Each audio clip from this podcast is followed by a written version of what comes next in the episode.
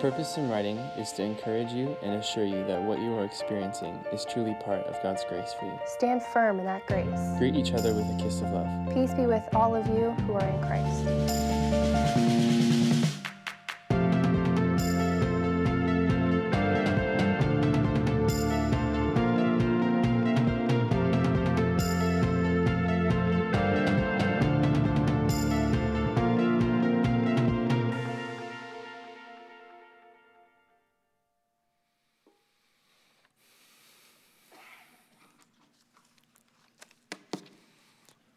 What do you think? You all right? We're going to be all right? We're going to be all right. We've got Jesus in our heart, the Holy Spirit's here. Everybody's going to be A OK. Um, as we've already said in the service, it- we live in a crazy uh, world. It is sobering. And uh, uh, Peter is going to talk to us uh, about a couple of things. The first of all being hope. As a matter of fact, we're going we're going to lean into two four letter words today. How's that? Um, hope and holy. Hope and holy. So you can just tune out now because if your friend asks you, what do they talk about in church? You go, hope and holy. All right, good. Um, 1 Peter chapter 1, the author's name uh, it was not originally Peter. Jesus gave him that name. The name his father gave him on the eighth day after he was born was Simon. And uh, then Jesus says, I'm not going to call you Simon, I'm going to call you Cephas, which means stone. And then they translated the Bible into Greek or rewrote it in Greek or whatever happened there. And that Cephas becomes Petros, which means stone. And, uh, and then we call him Peter. Some of you call him St. Peter, I call him Pete when I'm talking to him. Um, and his story's uh, powerful and it's fascinating. We really, a lot of us really resonate uh, with this man because of his personality. Unfortunately, we get a lot of uh, stories about Simon Peter. One of the stories about Simon Peter, Dr. Luke reveals to us in, I think it's about chapter five, but I could be wrong there, of his gospel, Luke, where um, Jesus is teaching on the seashore. And when I say seashore, I mean lakeside. We always say that. It's, it's a lake. But uh, you, go to, you go to Israel and you go, that's the Sea of Galilee. It's smaller than Lake Tahoe. Why don't they just call it a lake? Well, they do over there, but the Bible called it a sea years ago, and that's another story. Anyway, Lake Galilee. It's the, it's the later service. I do distract myself this one. There's a butterfly. All right, back. Here we go.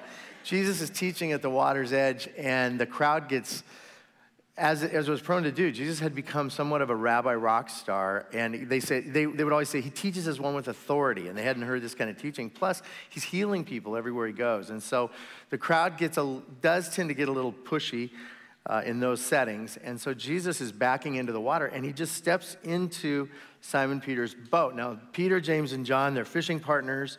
they live in Bethsaida, which is nearby. They've been fishing all night because you fish all night. You fish at night over there. They still do because the fish come to the surface uh, during the nighttime, where and it's cooler and they're looking for the moon. I don't know why.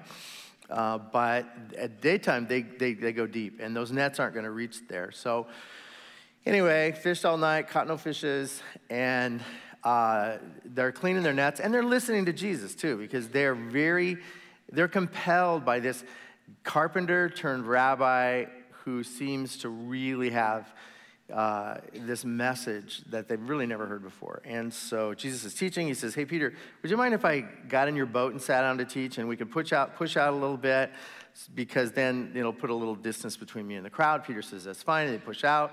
Jesus is teaching. After he's done teaching, he looks over at Peter, who's in the boat with him. Uh, and he says, Hey, well, let, let's go back out and catch you guys some more fish. And Peter says, Well, if you hadn't heard, we didn't catch any fish last night, and now it's the middle of the day. We're not going to catch any fish today. And Peter says, You know, but Lord, you know, you did a great job teaching.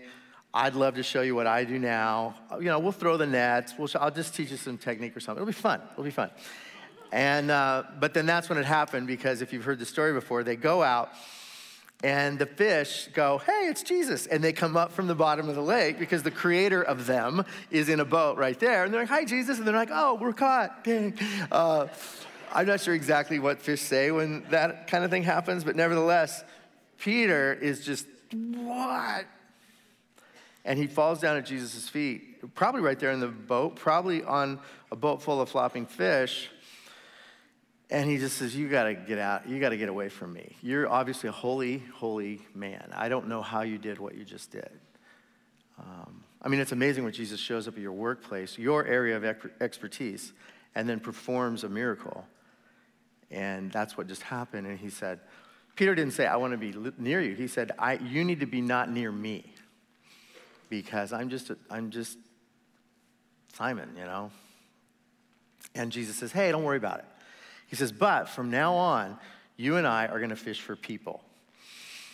And that's what they did. Peter, James, John, they, Luke tells us they, they, they brought their boats to shore. They left the boats, the nets, the fish, everything, and they became uh, Jesus' disciple. Now, that really happened, by the way. That's not a, a story we tell kids in Sunday school that later on when we get older, we go, yeah, well, it didn't really happen. But no, it really did happen in history. And uh, Simon Peter witnessed a lot of unexplainable things that happened in, uh, in his lifetime, in Jesus' lifetime. Uh, and so it's not that they ever got used to these unexplainable things, but they definitely saw a lot of them. And then Jesus is uh, crucified on that Friday. He comes back to life on Sunday. And then uh, later he ascends to the Father. They see him go into the heavenlies. I mean, what a life. This is so amazing what these guys see. Uh, and then at Pentecost, uh, overnight, the Holy Spirit turns these men and women into just powerhouses of people that boldly share the gospel. And uh, so here we are then, years later, with the apostle writing words like these. These are the words we studied last weekend. You are God's elect, strangers scattered throughout the world, chosen according to the foreknowledge of God the Father through the sanctifying work of the Spirit for obedience to Jesus Christ and sprinkling by his blood. Grace and peace be yours in abundance. In his great mercy, God has given us new birth into living hope through the resurrection of Jesus Christ from the dead and into an inheritance that can never perish, spoil, or fade, kept in heaven for you, who through faith are shielded by God's power until the coming of the salvation that is ready to be revealed in the last time. In this you greatly rejoice. Though now, for a little while, you may have had to suffer grief in all kinds of trials. These have come so that your faith, of greater worth than gold, which perishes, even though refined by fire, may be proved genuine and may result in praise, glory, and honor when Jesus Christ is revealed. Though you've not seen him, you love him. And even though you don't see him now, you believe in him and are filled with an inexpressible joy, for you are receiving the goal of your faith, the salvation of your souls. Even angels long to look into these things. Who writes like that? This guy is a fisherman who hung out with Jesus, and he turns into a theologian poet. And the whole book reads like this. As we study 1 Peter, I would encourage you to listen to the text on your, your Bible on your phone and put it on as you're driving and just listen to the poetry as it comes out and do it over and over again. Listen to chapter one, listen to chapter two, and follow us along in the text as we preach for eight weeks, but also just listen to it read. Listen to the whole book. If you have to drive across uh, the bay, it, you, you, you can listen to it twice it will blow your mind how you just say, How does this guy write like this? And what's he saying? Well, we know the Holy Spirit is helping him after Jesus hung out with him, but he leaves us this book for our well being. All right, so let's do today's verses. Verse 13. Therefore, got your Bibles open?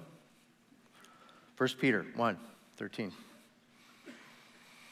Therefore, with minds that are alert and fully sober, set your hope on the grace to be brought to you when Jesus Christ is revealed at his coming. Wow. Alert minds, completely sober. One of the other English translations says, prepare your minds for action. This is not a time, uh, Peter says, for our minds to be wandering, for them to be distracted, for, for wake up, Peter says, wake up. Pay attention. Listen up. Push away distraction. Focus, people. Be fully present, he would say, right here, right now. Church, we didn't gather today so that our minds could continue to wander as we digest a free donut. This, this is more than that. We didn't gather today so that we could somehow fulfill some church going obligation that's in, the, that's in our psyche. Uh, and we didn't gather today for us to be distracted, checking our phones every few minutes. Uh, uh, we gathered to meet with other Christians, to meet with God, and to expect that the Holy Spirit has something to tell us that will fashion the next seven days of our existence on this planet. This is a very important intentional meeting uh, where, where, where we, we say, wow, okay, our children are, are in good hands and they're learning about Jesus. And, and, and, and they're, the, our, our teenagers are experiencing relationships that are really good with older Christians. And I'm here and I can just be selfish even and I can just soak and learn. But I'm gonna do more than just listen to Steve talk about his Bible study all week. I'm gonna ask myself, what is the Spirit of God saying to me uniquely regarding what I'm going through right now? And what word can I get from God? What living word can I get from this word that will help me? Because I need help. Churches are full today of people crying out to God for help, whether you're in Las Vegas or not. We all know it's crazy out there. But we don't just huddle together to tell each other it's crazy out there. We huddle together in order to equip ourselves to run right out there and solve some of the problems that we love to complain about. Are you with me on this? And one of the ways we're going to solve the problem is by getting something into our own heart. The first four letter word, what do you think it was? Hope. Here we go. Therefore, with minds that are alert, because the pastor just told you Look, set your hope on the grace to be brought to you when Jesus Christ is revealed at his coming. Say it with me. Set your hope. You did good there. Let's do it again. Set your hope. You set your hope. Now, I'm a fly fisherman. Well, I try.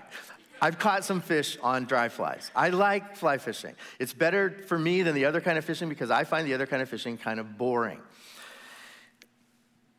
you're sitting there with your friend, he's talking about his problem with his wife, you got a worm out there. You could be reading a book. It, you know, it's just you got to wait. Fly fishing, you got to move. You come home from a day of fly fishing, you're tired. You're, and you've walked through a river and you were just like, you thought you were in a movie and you're, you know, and you're, look at that. And it's just so great. And every now and then, and if you're doing it right, what happens is, Fly fishing, what, the reason I like it is because it's a little bit more of a sport and the fish has a little bit more of a chance. Um, first of all, you're not catching fish that you're going to eat. That was my first disappointment when I became a fly fisherman because I'm, I had grown up catching pan sized trout in Colorado and you just bring home your limit and fry them up. And then I was out with these fly fishermen, and they didn't take one fish home with them. And they caught a lot of fish. And I'm like, wait, what is this? They go, well, you, you know it's catch and release. And I'm like, what does that mean? They go, What part of it don't you understand? I go, You mean you released a fish? I, I, I thought they released more fish so I could catch them. No.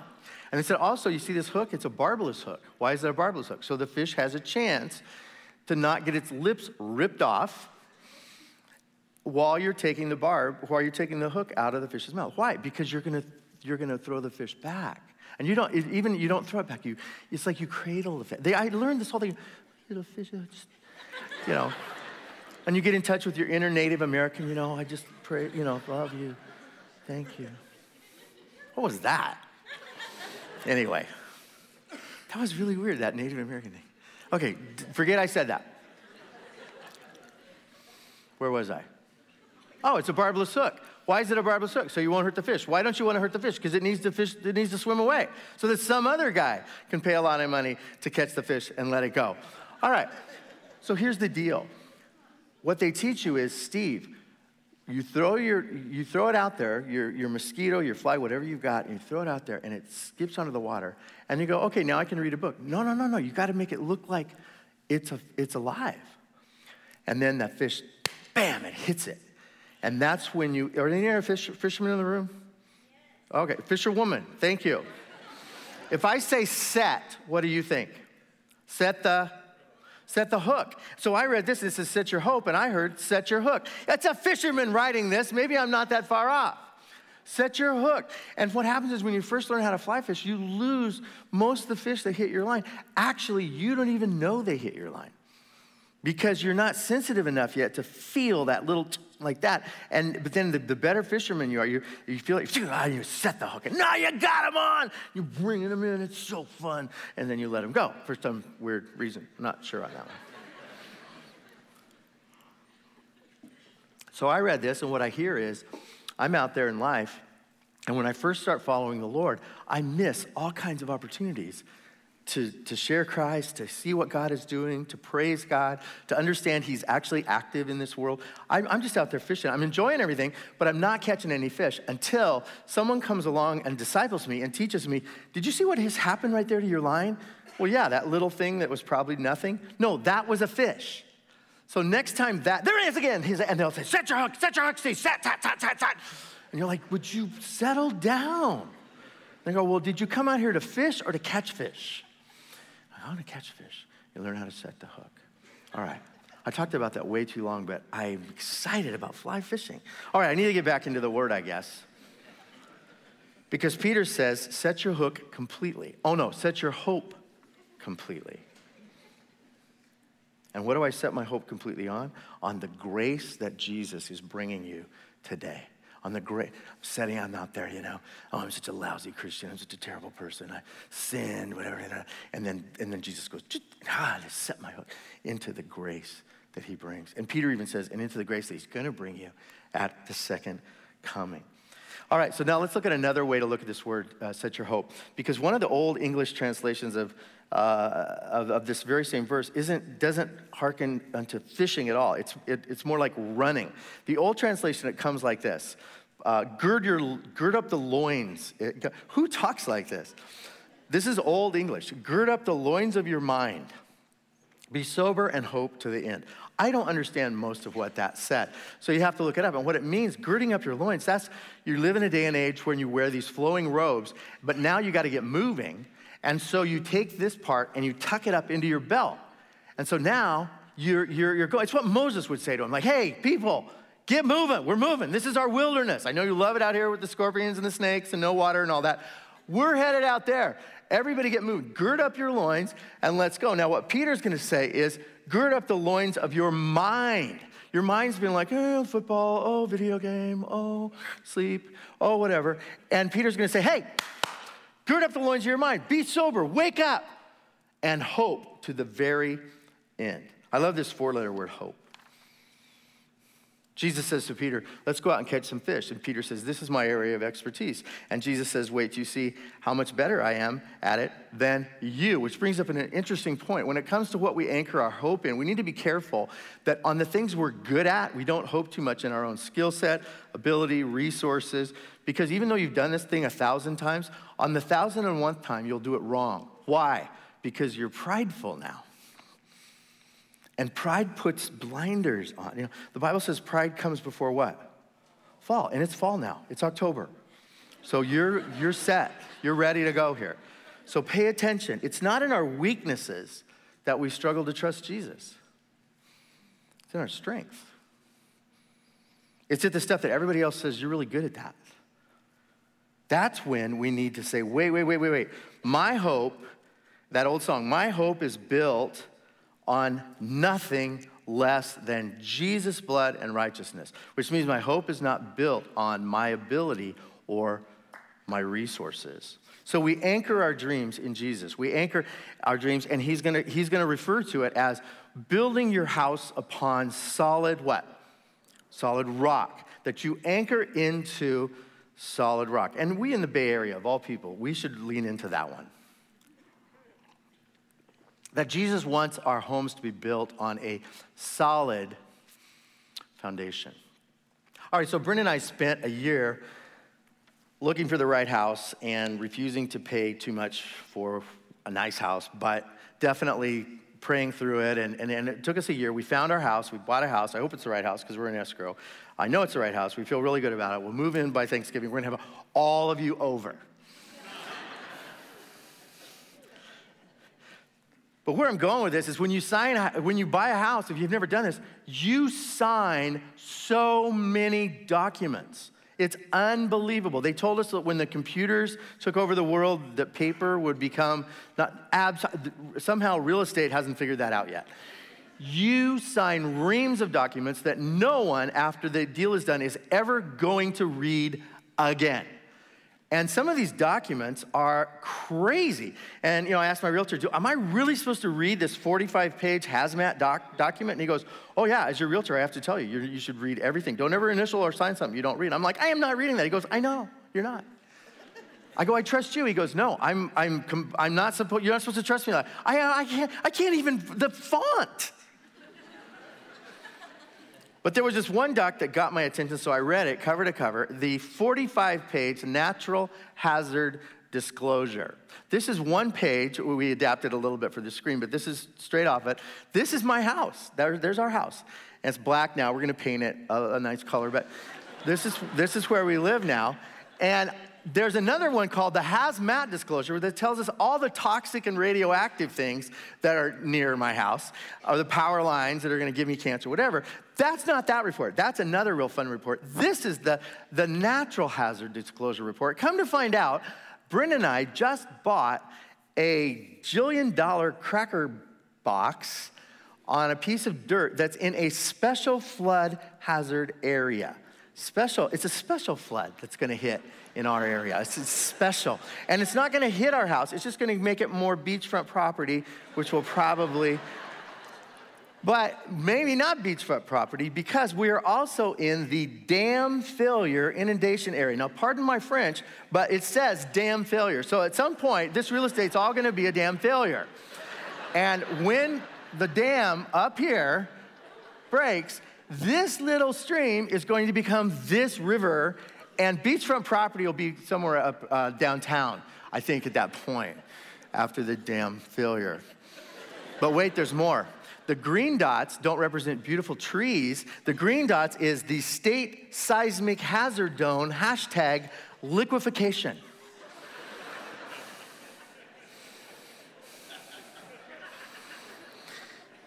So I looked up liquefaction on the doc, and here's how it defined it. Liquefaction is the rapid transformation of saturated loose fine grained sediment to a liquid state, typically caused by a strong ground shaking during an earthquake. But we don't have those, so why would I worry? Liquefaction increases the hazard of fires because of explosions induced when underground gas lines break, and because the breakage of water mains substantially reduces fire suppression capability. So the firefighters, who really are just down the street, are going to be putting out the fire with buckets of water that they're going to get after the dam failure. Liquefaction can result in substantial loss of life, injury, and damage to property. Friends, Jesus told a parable about Brenda and me. Matthew chapter 7. I adapted it a bit. It goes something like this The wise couple built their hopes and their house not on liquefied magma. they bought an affordable home in Waco, Texas. The foolish couple, couple, however, didn't want to live in Waco, Texas. So they chose a beautiful, overpriced San Francisco East Bay wine country home. And the earthquake hits. The next day, the wise couple in Waco are sipping their sweet tea, sitting on their wraparound porch, uh, and w- looking out into their pasture at their goats. And the foolish couple are limping toward the FEMA application trailer with a gallon of water in their hand. Yeah. So I'm in the Bible. So Jesus in this parable, he's not, he's not talking about actual houses as much as he's talking about what we build our lives upon shifting sand or a rock. Where do we anchor our hope? The wise builder anchors their hope in the right place. And we, followers of Christ, say that the very best place to place and keep your hope is in Jesus, the person of Jesus Christ, the resurrected, death defeating, power giving Jesus Christ, the creator of all things, the one who knows us better than we know ourselves and loves us better than we love ourselves. If anyone can love you better than you love yourself, it's going to be Jesus. So let me ask you a question.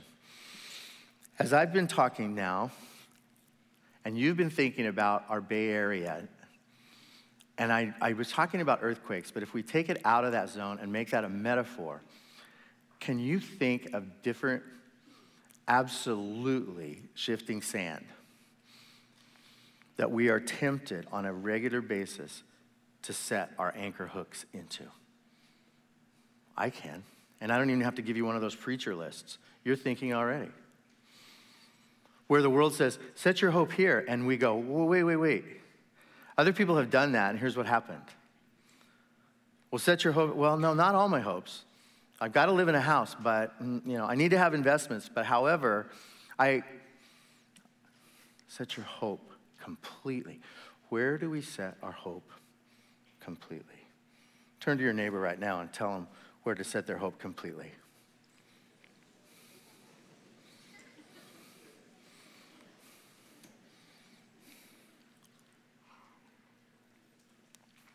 Now, as we ponder this little word hope, we find out it's a really big word. My theory is that we use the word hope in the wrong way. I think in modern day English, we say hope as if it's I wish. Like, um, are you going to get that job? Well, I hope. I hope. You know, it's like, no. Peter wouldn't even have that look on his face when he said the word hope. Biblical hope is, is, is the, uh, the most sure thing that's in the Bible. Biblical hope is the intentional, well chosen decision to let Jesus be your sustaining anchor, and you're expecting life to become an earthquake at some point. Jesus is what we build everything in our life upon. That's what it is to be his follower. The New Testament book of Hebrews says it like this We have this hope, and he's talking about Jesus.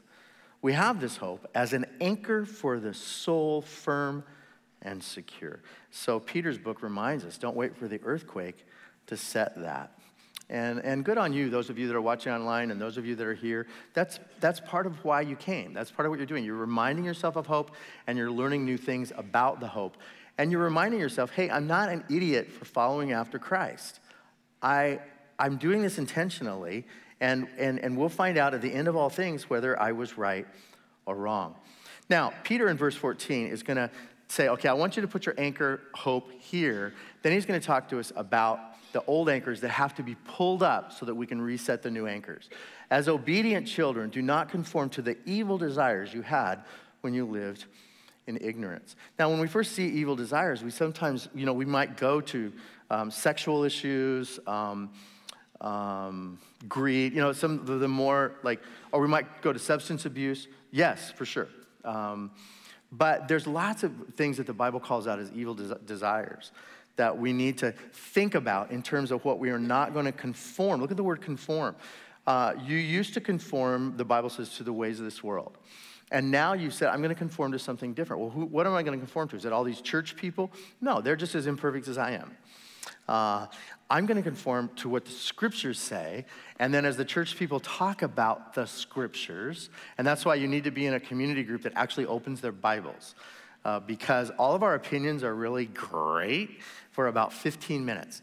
And after that, I'm ready to roll because I have opinions too. And if you're not going to let me talk, I'm, I'm out the door, and I'm probably not going to listen to yours anyway. So the, the deal is this Christians get together to study this and to talk about this, and then how this is applying to that out there. So we don't conform to evil desires. We pull up those anchors and we reset new anchors. We set our hope. All right, I'm going to move to the next four letter word, but let's say this together so for sure we've got it. No.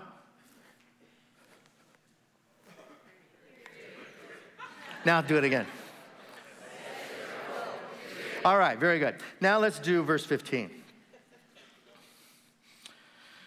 And just so you know, if you're worried about the time, I'm only going to finish this chapter. I'm not going to go into chapter two. So uh, it, uh, it takes about 20 minutes per verse. You'll be fine.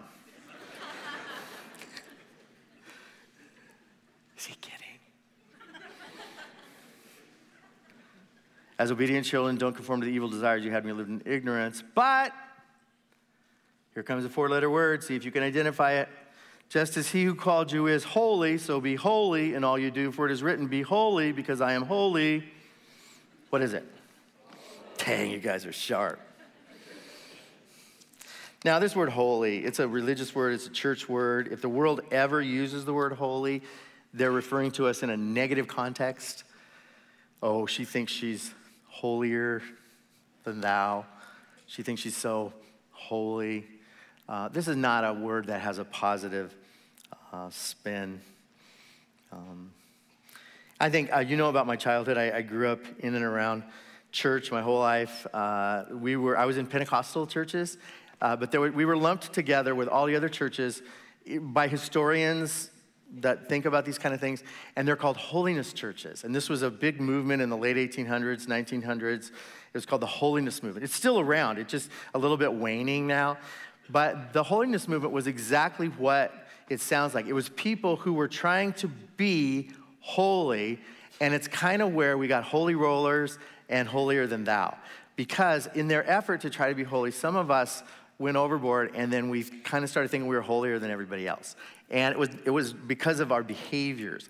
And uh, uh, it, it, was crazy. Uh, basically, we defined ourselves by all the things we didn't do. Uh, and our, uh, we, what, what, our preaching was like was hey, the more fun things you want to do, don't do those things because somehow, because they're fun, they're not holy. Now, that's not how it was preached, but that's how teenagers somehow interpreted it. So our preachers all encouraged us to get out there and not do stuff.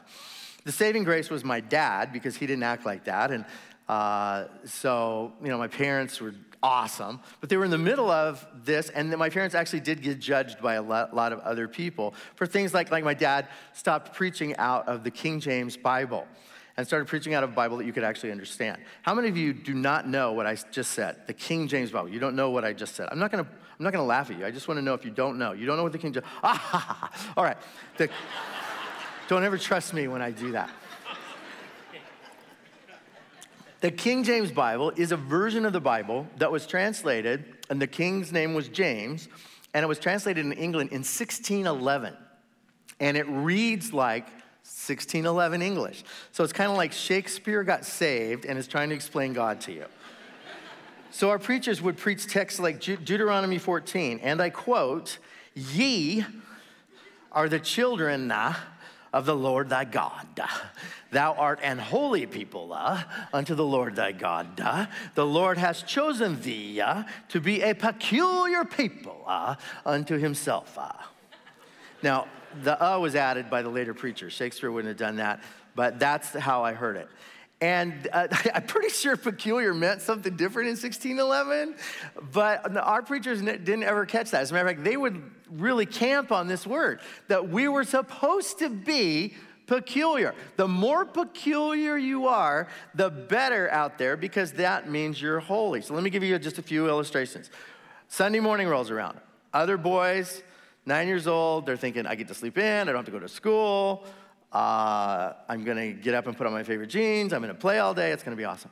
No, uh, I got up and put on one of my, I probably, I think I had three, one of my three suits, okay, and went to church in my suit. I dressed up just like my dad, and uh, my sisters wore dresses, of course. My mom had a beautiful dress, she had the hair going, and uh, we went to church. Now, it's not that we didn't enjoy it, it just is I, I grew up going to church a lot.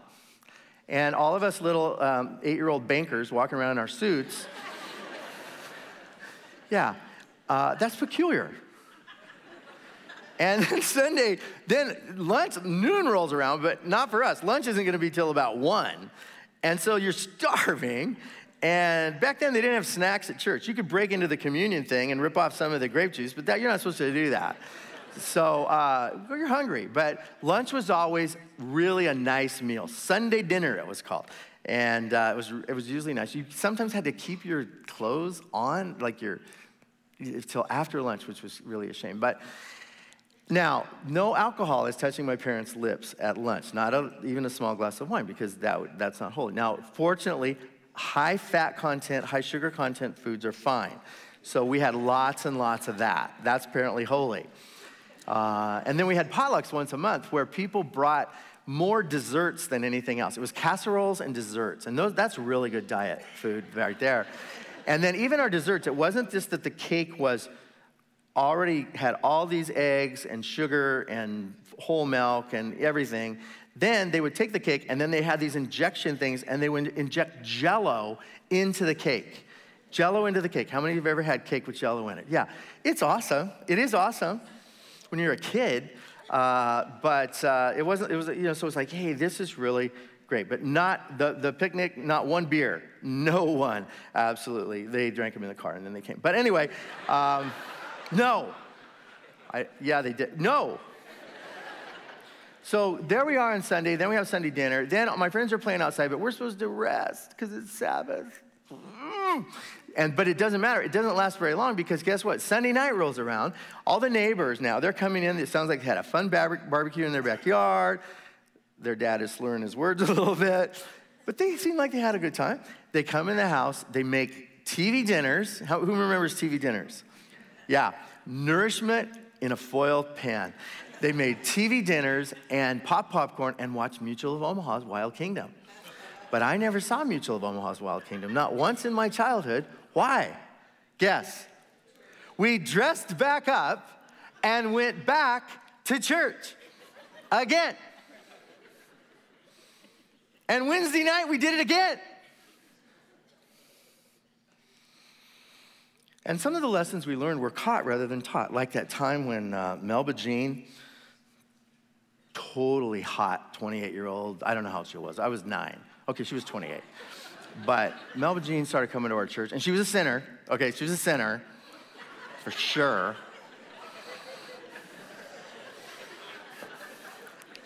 But the women were nice to her. The, women, the men all offered to pray with her. It was great. Uh, no, I'm teasing. This was a good group of people, especially Sister Gustafson, who took Melba Jean into the bathroom by the elbow, and they were in there quite a while. And when Melba Jean came out, she was wiping her eyes, and then she went home. And then uh, uh, the next time she came, she had like a, a nice, modest dress on. And I was like, rats. Uh, no, I wasn't. I was like, praise the Lord. She's going to be holy now. But uh, Melba Jean stopped coming after a while. Apparently, she didn't want to be holy. Um, so, anyway, but there were lots of rules. We didn't dance. And I'm not talking about teenage dances that, that are like nowadays, like I've, I've chaperoned a couple proms, and I'm like, yeah, I don't think that's a good idea either. But I'm talking about third graders square dancing. No, didn't do that uh, because dancing isn't holy. And some of us, all, most of us didn't go to movies or didn't admit we went to movies. Some of us didn't go bowling, play billiards, or play with playing cards. Because, duh, when people are doing that, they're drinking beer and gambling. I mean, it's a slippery slope. One minute you're trying to get the eight ball in the corner pocket, the next minute you're under the table, naked and drunk with Melba. I'm just saying, I tried to warn you. Don't go into that pool hall. So the list of things we didn't do were endless, and the, the way we knew someone had backslid is that we saw them out there doing those things.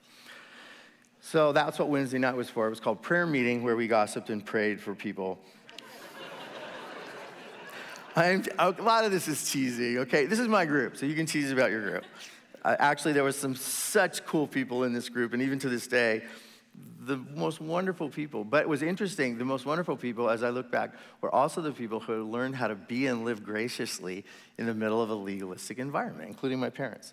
And uh, so, come to find out, I turned out not hating church or thinking it was um, too weird. And I turned out really super normal, right? Right? Right? Right? Right.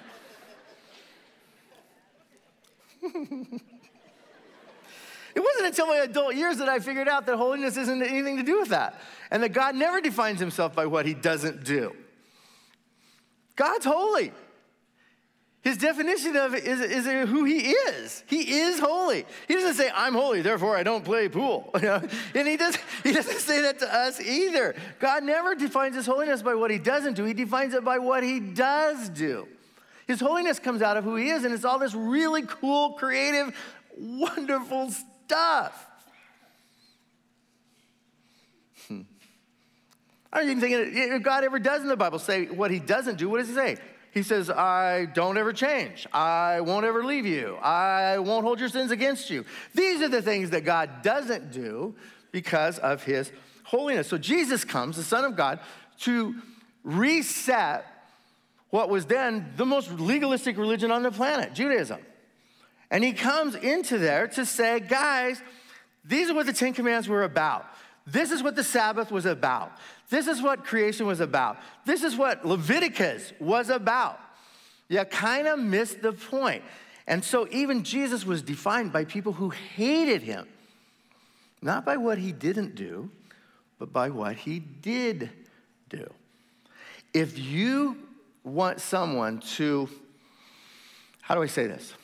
To fairly dislike you because you're a Christian, make it about all the great things you do and they don't like that and they don't understand it. Make it about moral things that you do that aren't from a list that you want them to keep. Make it about good things and they say, ugh, that just drive me crazy. They think they're holier than me. And then someone else goes, no, they don't. You have a problem with them. They're really a great person. Maybe you're struggling with you, and that's what we that's what Jesus did. He got people to struggle with who they were, and then those people either changed or they killed him. See, this is crazy. You know, Jesus comes and he works all these miracles, but there's one day a week when he works most of the miracles. He's got seven days a week. So if he wasn't making a point, you could look at it and you could say, well, that miracle was on a Tuesday, that miracle was on. What's the day of the week when Jesus does a third of all the miracles. You know this Sabbath. And why is he doing that?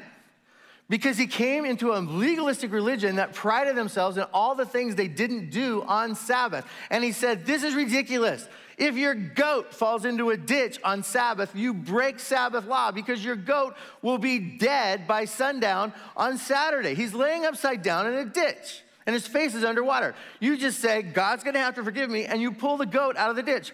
All I did was pull a human being out of a ditch and heal them and change their life forever, and you're mad at me for that. The Sabbath wasn't made like, that, like this. Man wasn't created for the Sabbath, to, to worship the Sabbath. The Sabbath was made for man.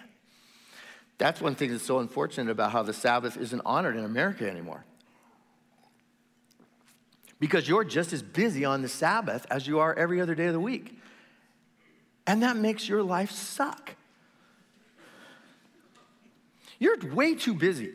You should pick one day of the weekend, one 24 hour period of the weekend where you don't go to your kids' soccer game, where you don't go to this thing obligated, where you don't work on the yacht, you, unless you love doing that, it's super relaxing to you, where you don't do chores, and why don't you do it? Is because that makes you holy to not do things? No, it's so you can do holy things like be with your family, enjoy God, take a nap,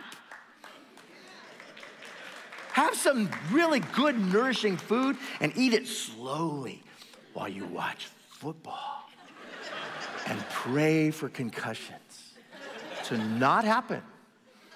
All right, I'm so distracted. I gotta get back into it.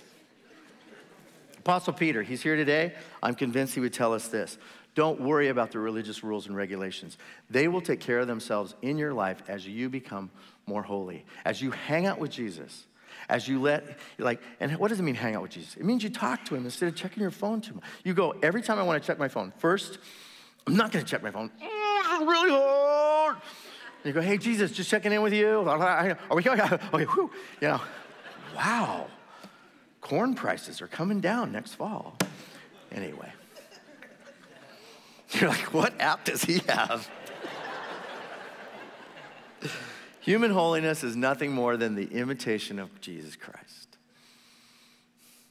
Yeah, they're going, where's the slide he wanted us to put up? You guys, I love you up there. There's no way you would have known. See, they're like, yeah, yeah. Oh, they did it. Could we please? That's why Jesus came, so that we would know who to imitate.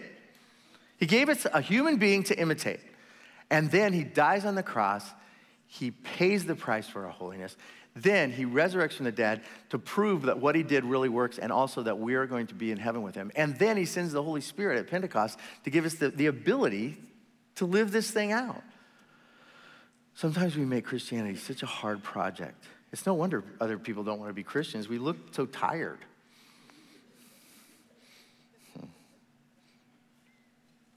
All right, let's wrap it up. I was at the farmer's market in Pleasanton yesterday, and uh, if, I like farmers. I don't know why. I, yeah, I know why. Because I like buying overpriced, locally grown things. and I'm totally willing to. Why? Because it's local and it's organic and it tastes 10 times better than some of that other stuff you can buy. And I'm worth that to myself. And I just love those strawberries that taste like they were picked when strawberries should have been picked. And they, they didn't spray all that junk on them, all those pesticides. And it says it right there. This is organic, and they'll even tell you in our farm, this is what we do and don't do. I'm like, sign me up. How much is it? It's only $41 for this peach. I'll take two. I'll take two. Why? Because it's just so much better. Eat it slower, but it's better. It's absolutely better. I think churches should be more like farmers markets. I think we should be local and organic. The best church is a local church, led by a pastor who's lived there a long time, led by leadership who's lived in that zip code for a long time. Not that it's not okay for people to come from other places and start stuff, but we already speak the language of Livermore. We live here. I think that the best ministry is local ministry. Even our partners worldwide, we only partner with people who are succeeding on the ground where we are. Where we have failed as a church is when we tried to start something in another country. That has never worked well for us. We'll never do it again. It's when we find partners that are already killing it and we just say, Can we join with you guys? And can we help you? And guess what they need? More money. Can our kids come sometimes and, and create havoc in your organization for about a week? All right, if you send us a lot more money. Best ministry, though, local. Best ministry, organic. What does that mean? The people, we are the fruit that's being consumed at the farmer's market. And we have not covered ourselves or injected ourselves with pesticides or antibiotics or any other thing that's bad for someone else's consumption. As a matter of fact, we've let Jesus wash that out of our system, and no longer do we consume things from our, in our eyes or through our lips that, that, that, that would, not be, would not produce good fruit. And what we do is we produce good fruit and we let the world come and consume us. That's why Jesus said, This is my body, this is my blood, consume me. He's saying, Partake of me. And we're the body of Christ. So the way we're going to change our zip code is by getting ourselves very healthy and then by allowing people into our homes, into our lives, into our conversations, and into our church. And then we're gonna just make sure we don't say hateful things about groups that we don't understand. We're gonna make sure we, we just quote Christ a lot. We imitate Christ a lot. And we're gonna make sure we love and serve in a sacrificial, generous way. And as we do that, we're going to become tasty to the world. And it'll take people a while because, you know, it's like when I first started eating kale. I looked at that, I said, I am not putting that in my mouth. And then after you have it, and you're like, you know, that's pretty good. And that's what a lot of people who come to, who will come to our church at first are going to go, I am not going to, absolutely not. And then they come, maybe as a favor, or whatever, and they go, well, oh, people are pretty nice, but I'm sure there's a lot of hypocrites there. And then they keep getting to know people, and they're like, well, I haven't met, I, there probably is a hypocrite there, or whatever. And then they, they're sitting there listening, you know, during the offering. Ah, see, they're trying to get your money. Ah, ha, ha, got him, got him. And you're just like, relax. You don't have to give us any money. Relax. Relax. Be with us for a while. When we do that, we are imitating the first century church, and the first century church changed the world. And we're going to change the East Bay like the first century church changed the world. Are you with me? Are you with me? All right. You're like, if we clap, will you wrap it up? Yes. Let's pray. Father, I love these guys so much. This is the favorite thing about my job. I was thinking the other day, I've been doing this now for almost 40 years, and I want to keep doing it. This is fun. Lord God, I pray that your Holy Spirit would talk to us this week about our hope and our holiness. I pray that in the next time we're shopping and we see the word organic or locally grown, we'll think about what we just learned and we'll say, Jesus, produce locally grown organic fruit out of my life that my neighbors can freely consume. Jesus, we ask you to be the head of our church. Holy Spirit, we ask you to nourish us on the weekends and in our community groups so that we can nourish a hungry world. We build our hope on nothing less